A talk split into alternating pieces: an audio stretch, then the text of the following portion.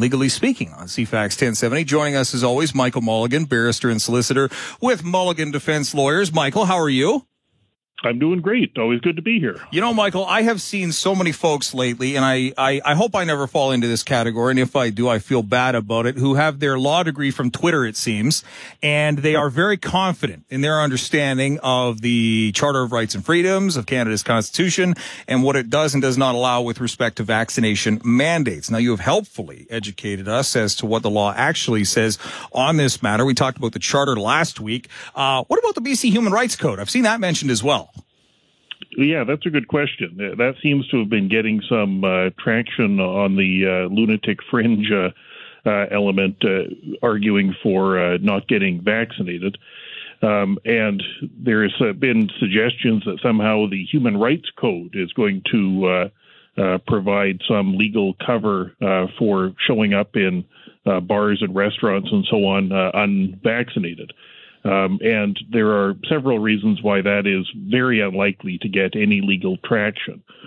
Um, first of all, the Human Rights Code itself, like if you look at the legislation, speaks about uh, a person uh, being denied uh, entry to a uh, facility, uh, but it provides an exception uh, to that, saying that it could only be in violation of the Human Rights Code if the denial is without bona fide and reasonable justification. Hmm. Uh, and then, furthermore, you would have to establish that the uh, refusal to allow somebody into your bar or restaurant uh, was as a result of one of the uh, prohibited reasons why you shouldn't discriminate uh, against people.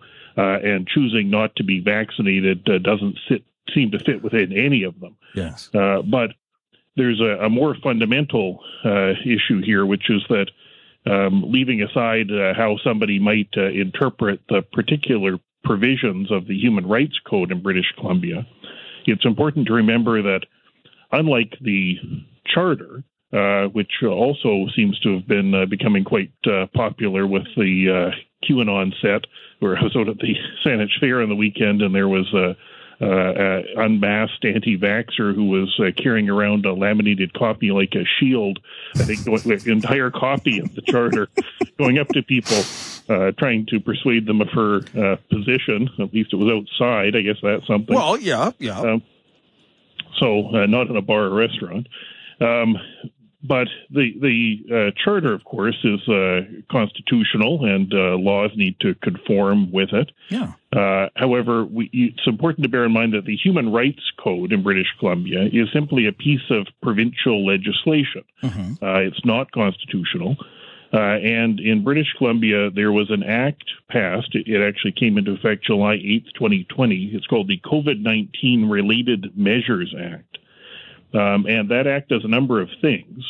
Uh, first of all, it was intended uh, to continue the various ministerial uh, orders that were originally made under the Emergency Program uh, Act, right? There were all sorts of orders that uh, uh, have been made in order to try to ameliorate um, the risk of COVID. Yes. that were originally made under that Emergency Program Act, which were continued under the COVID 19 Related Measures Act, which is the law of British Columbia. Uh, and the uh, Section 2 of the uh, COVID 19 Related Measures Act provides that if there is any conflict between this act, that is to say, the COVID 19 Related Measures Act, um, or any regulations made under it, and any other act or regulation in the province, uh, the COVID 19 Related Measures Act trumps so um, the, then you have to look at uh, the way that would play out um, is that if you have a ministerial uh, order which can now be made under this act, that is to say, the COVID 19 Related Measures Act, which would prohibit, for example, uh, people going into bars uh, without uh, providing proof that they are vaccinated. Um, the that requirement, uh, which would take the form of a ministerial order under the COVID nineteen Related Measures Act, trumps the Human Rights Code, um, and so uh, that result shouldn't be a surprising one, right? One of the sort of core functions of government would be to sort of take steps to ensure health and safety of people, yes. right? Uh, and the balancing of how that uh, is to occur and what measures would be appropriate are not decisions that are going to be left to the human rights tribunal. Uh, they are decisions which are going to be made uh, by the provincial government. And so, uh, where there is a, a, an order made requiring um, proof of vaccination to go to the bar, um, you are not going to be able to successfully uh, refer to the human rights code and say, "Oh yes, somehow I've got some human rights, uh, human right to go to the bar unvaccinated and breathe on people." Uh, that argument is not getting far um, because of that provision that I've just referred to. Mm-hmm. Furthermore, um, the COVID 19 Related Measures Act also has authority to uh, prohibit um, uh, claims, legal claims, uh, for damages related to the COVID 19 uh, pandemic. Mm-hmm. And so, if there became a problem of sort of clogging up the system with, you know, uh, uh, complaints uh, that uh, didn't have any merit, for example, because the COVID 19 Related Measures Act trumps the Human Rights Code. there's also provision in the COVID 19 Related Measures Act to simply prescribe uh, classes of people who are then not subject to uh, legal proceedings uh, claiming damages related to the COVID 19 pandemic. and so the short of it all uh, is that uh, not only is it incredibly unlikely that there is going to be some constitutionally protected right to go into uh, crowded places and put other people at risk, uh, it is uh, even more unlikely uh, that somebody is going to succeed with a human rights code complaint that they have the right to go in an unvaccinated state uh, into discretionary places and put other people in jeopardy, uh, that is going to run headlong into the uh, COVID 19 Related Measures Act uh, and is exceedingly unlikely to get traction. Yes. Uh, and so uh, people would be well advised not to be Uh, relying on the Twitter or Facebook uh, advice about uh, what somebody might or might not be permitted to do. That just is most unlikely to get uh, any real uh, legal traction. And so uh, don't get your uh, legal advice from a QAnon shaman uh, or some person on Twitter. You know, I, I, I can't help but wonder what it must be like to have the knowledge of yourself, a member of the bar, a member of the legal profession, or even a member of the judiciary, because obviously everybody goes on social media. I would assume much of it is reviewed, even if posting is not done. But I can just imagine how ridiculous it must be to like see some of these interpretations that are sort of taken as fact. And of course, it's completely bizarre and wrong, but no one really seems to do anything about it because it's not actually before a court. I wonder what that's like? Well, you know, I think it's sort of what what I see going on with uh, you know the woman carrying around the laminated copy of the charter, or people posting things about how the human rights code is going to get them into the uh, bar next weekend, or whatever yeah. it might be. It's sort of like the uh, conspiracy, other mm. conspiracy theories, where there's some grain of something, right? You can find some word or language out of context uh, and then say, hey, look, it's right here. Look, look, it's in the Human Rights Code. And if you don't read the whole thing and the preamble to it, and you're unfamiliar with all the other legislation or the cases that interpret it, yeah. You might be able to make some argument about something or other. Uh, and so then off it goes on Twitter or Facebook, and then that gets pointed to as why you've got the right somehow not to wear uh, uh, mask inside or why you don't need to get vaccinated, and it produces people wandering around with laminated copies of the charter. Uh, and so it's just you, you need to have a bigger picture. It's not uh, enough to sort of find some wording somewhere uh, that seems to conform with whatever um, theory you've uh, you're espousing, and uh, somehow arguing that that's going to be the uh, legal results. You need to look at other legislation. You need to look at how courts have interpreted things in the past. It's not a completely fresh exercise. You don't get to uh, just find some isolated piece of legislation with some language you like uh, and argue that uh, that is going to support your uh, support your position. All right, let's take our break. Legally speaking, on CFAX 1070 with Michael Mulligan, barrister and solicitor with Mulligan Defense Lawyers, continues right after this. And it's Michael Mulligan with Legally Speaking on CFAX 1070. Michael, uh, do we have anything else to add to the COVID issue before we move on to the Cowichan Valley Regional District uh, matter? No, I think that's about it. Uh, just uh, you know, maybe uh, focus your legal research on uh, CanLII rather than Twitter uh, if you're trying to uh, figure out what may or may not be legally permitted. Absolutely, good advice. So, what's exactly happening up in the Cowichan Valley Regional District? I'm reading here it's an attempt to entirely prohibit development in an area on the shoreline of Lake Cowichan, and whether or not it's reasonable.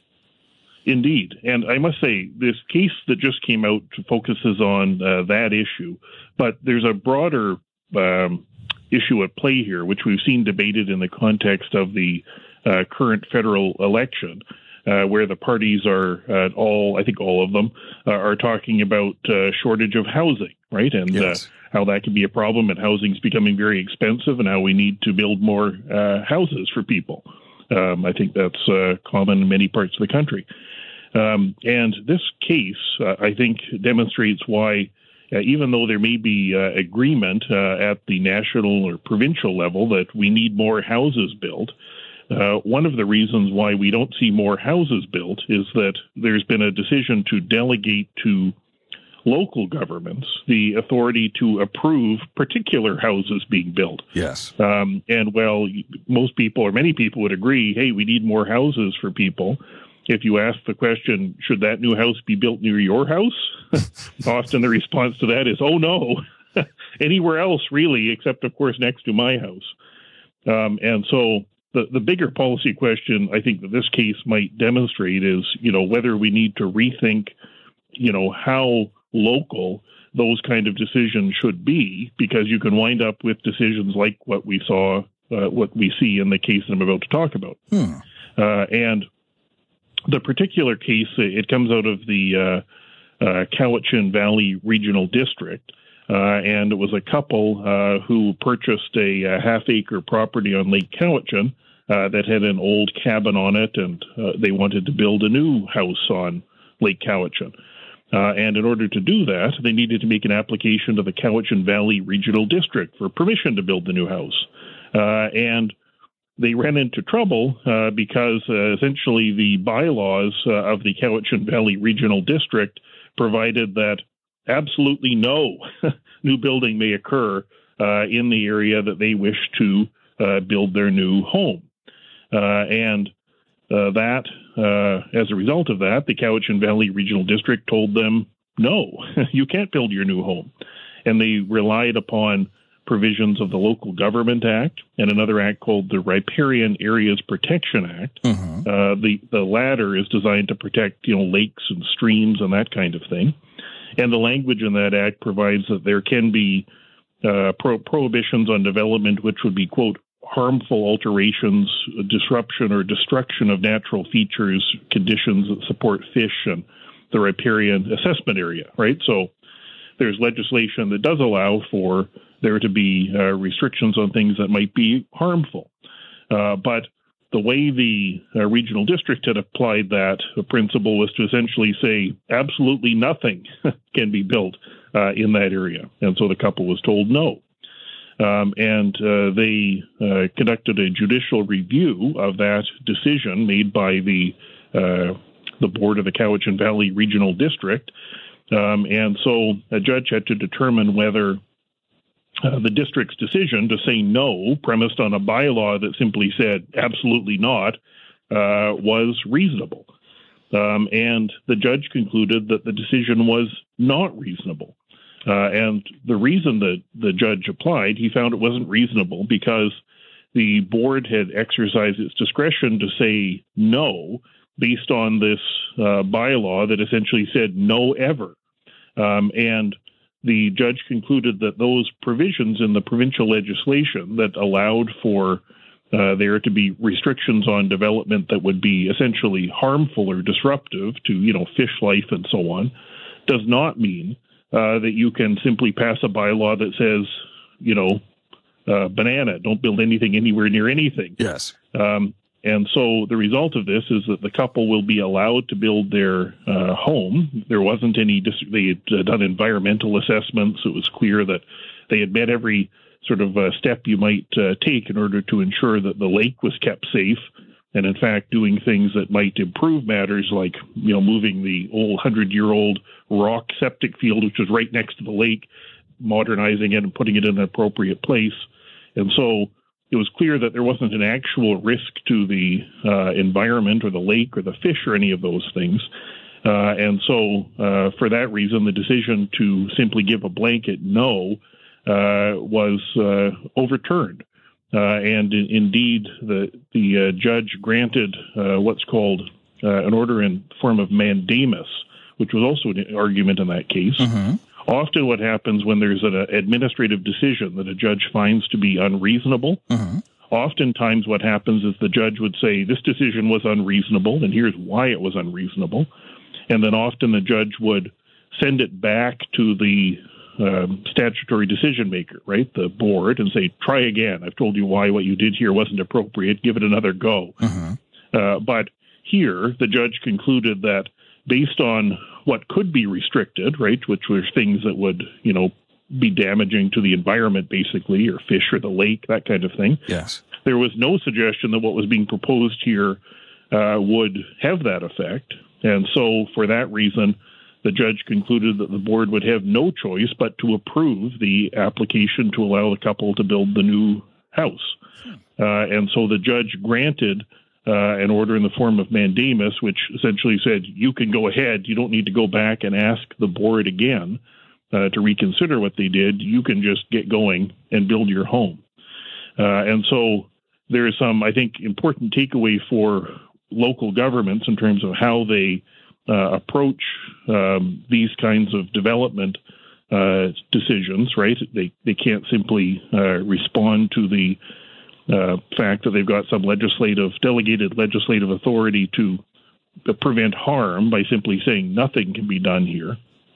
And uh, I do think it raises the question about whether we ought to have these kinds of decisions made perhaps a little bit higher up. Hmm. Uh, and by that I mean perhaps by at a provincial or a wider uh, regional level. Yes. Uh, because, you know, again, if you're somebody who's the uh, elected official uh, who's sort of elected by some small group of people, like you know in Victoria. What do we have? Thirteen municipalities here. Yes, we do. Right. If you ask somebody in some particular municipality, hey, what do you think of the apartment building going in there? Right. There's going to be great hue and cry. Well, why don't you pick one of the other twelve to put it in? Um, whereas if you were making a decision with a bit of a broader perspective, like you know, do we need increased uh, housing uh, available in Greater Victoria? You, you may well come to a, uh, a different decision uh, than if you're the uh, you know elected councillor uh, elected by some you know one thirteenth deciding whether that particular uh, apartment building or house ought to go into your neighborhood, um, and so uh, I do think this case may be a reason to reflect upon whether we perhaps have gone too far in delegating authority to restrict uh, development to such a micro local level uh, that uh, we are perhaps missing the big picture, uh, which is that we've got a lot of people that need to be able to afford a, a place to live. Yeah. Uh, and if we go too far in, um, you know, following the wishes of the person who doesn't want anything built anywhere next to them, where is it going to be? Some of these things have to go somewhere. Um, and the fact that you know this particular case dragged on for it looks like the original decision telling them no, you can't build anything was in 2019. Wow! And so good for the couple. They eventually got their decision, you know, on the second of this month. Uh, but you know, a lot of people that would be completely unaffordable. You know, how many people can say, "Look, I'm going to spend uh, that much time uh, t- uh, to eventually go to court to get an order so I can build my house." Uh, and so all of this kind of thing just uh, really does add to the uh, the cost of building affordable houses. We have two and a half minutes left, and there's still one story yet to discuss. Do you think we can get through it? I think so. All right, it's on the same theme. I think yeah. is the one I just talked about. Uh, there was another decision which came out the day after the one I just talked about. Uh, and this as well was a judicial review. In this case, a decision uh, made by the Agricultural Land Commission.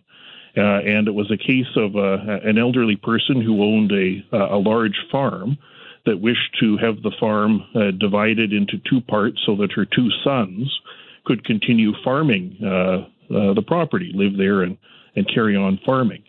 Uh, and her application was denied uh, by the Agricultural Land Commission, telling her, no, you can't uh, divide the farm into two so the two sons can keep farming it. Uh, but when they uh, did so, they provided no real analysis of how they came to the conclusion that the farm had to remain at that larger size uh, to further the uh, you know desire to have the land continue to be used as farmland. Uh, and so that ultimately was overturned in court on the basis that the Agricultural Land Commission failed to provide reasons for how it came to the conclusion uh, that uh, dividing this uh, uh, farm into two parts so that the family could continue farming it would interfere with the objective of encouraging farming activity. but it, it, there is certainly some connection between this decision and the one I've just referred to, yes. in that it's another example of the administrative burdens people need to go through to, in this case, build a house for the other son so that they could keep uh, farming the property. So we need to keep our uh, eye on the big picture, uh, I think, to ensure that people are able to uh, afford places to live. Legally speaking on CFAX 1070 during the second half of our second hour every Thursday. Michael Mulligan, barrister and solicitor with Mulligan Defense Lawyers. A pleasure as always. Until next week. Thank you so much. Always a pleasure. All right. Talk to you then. Bye now.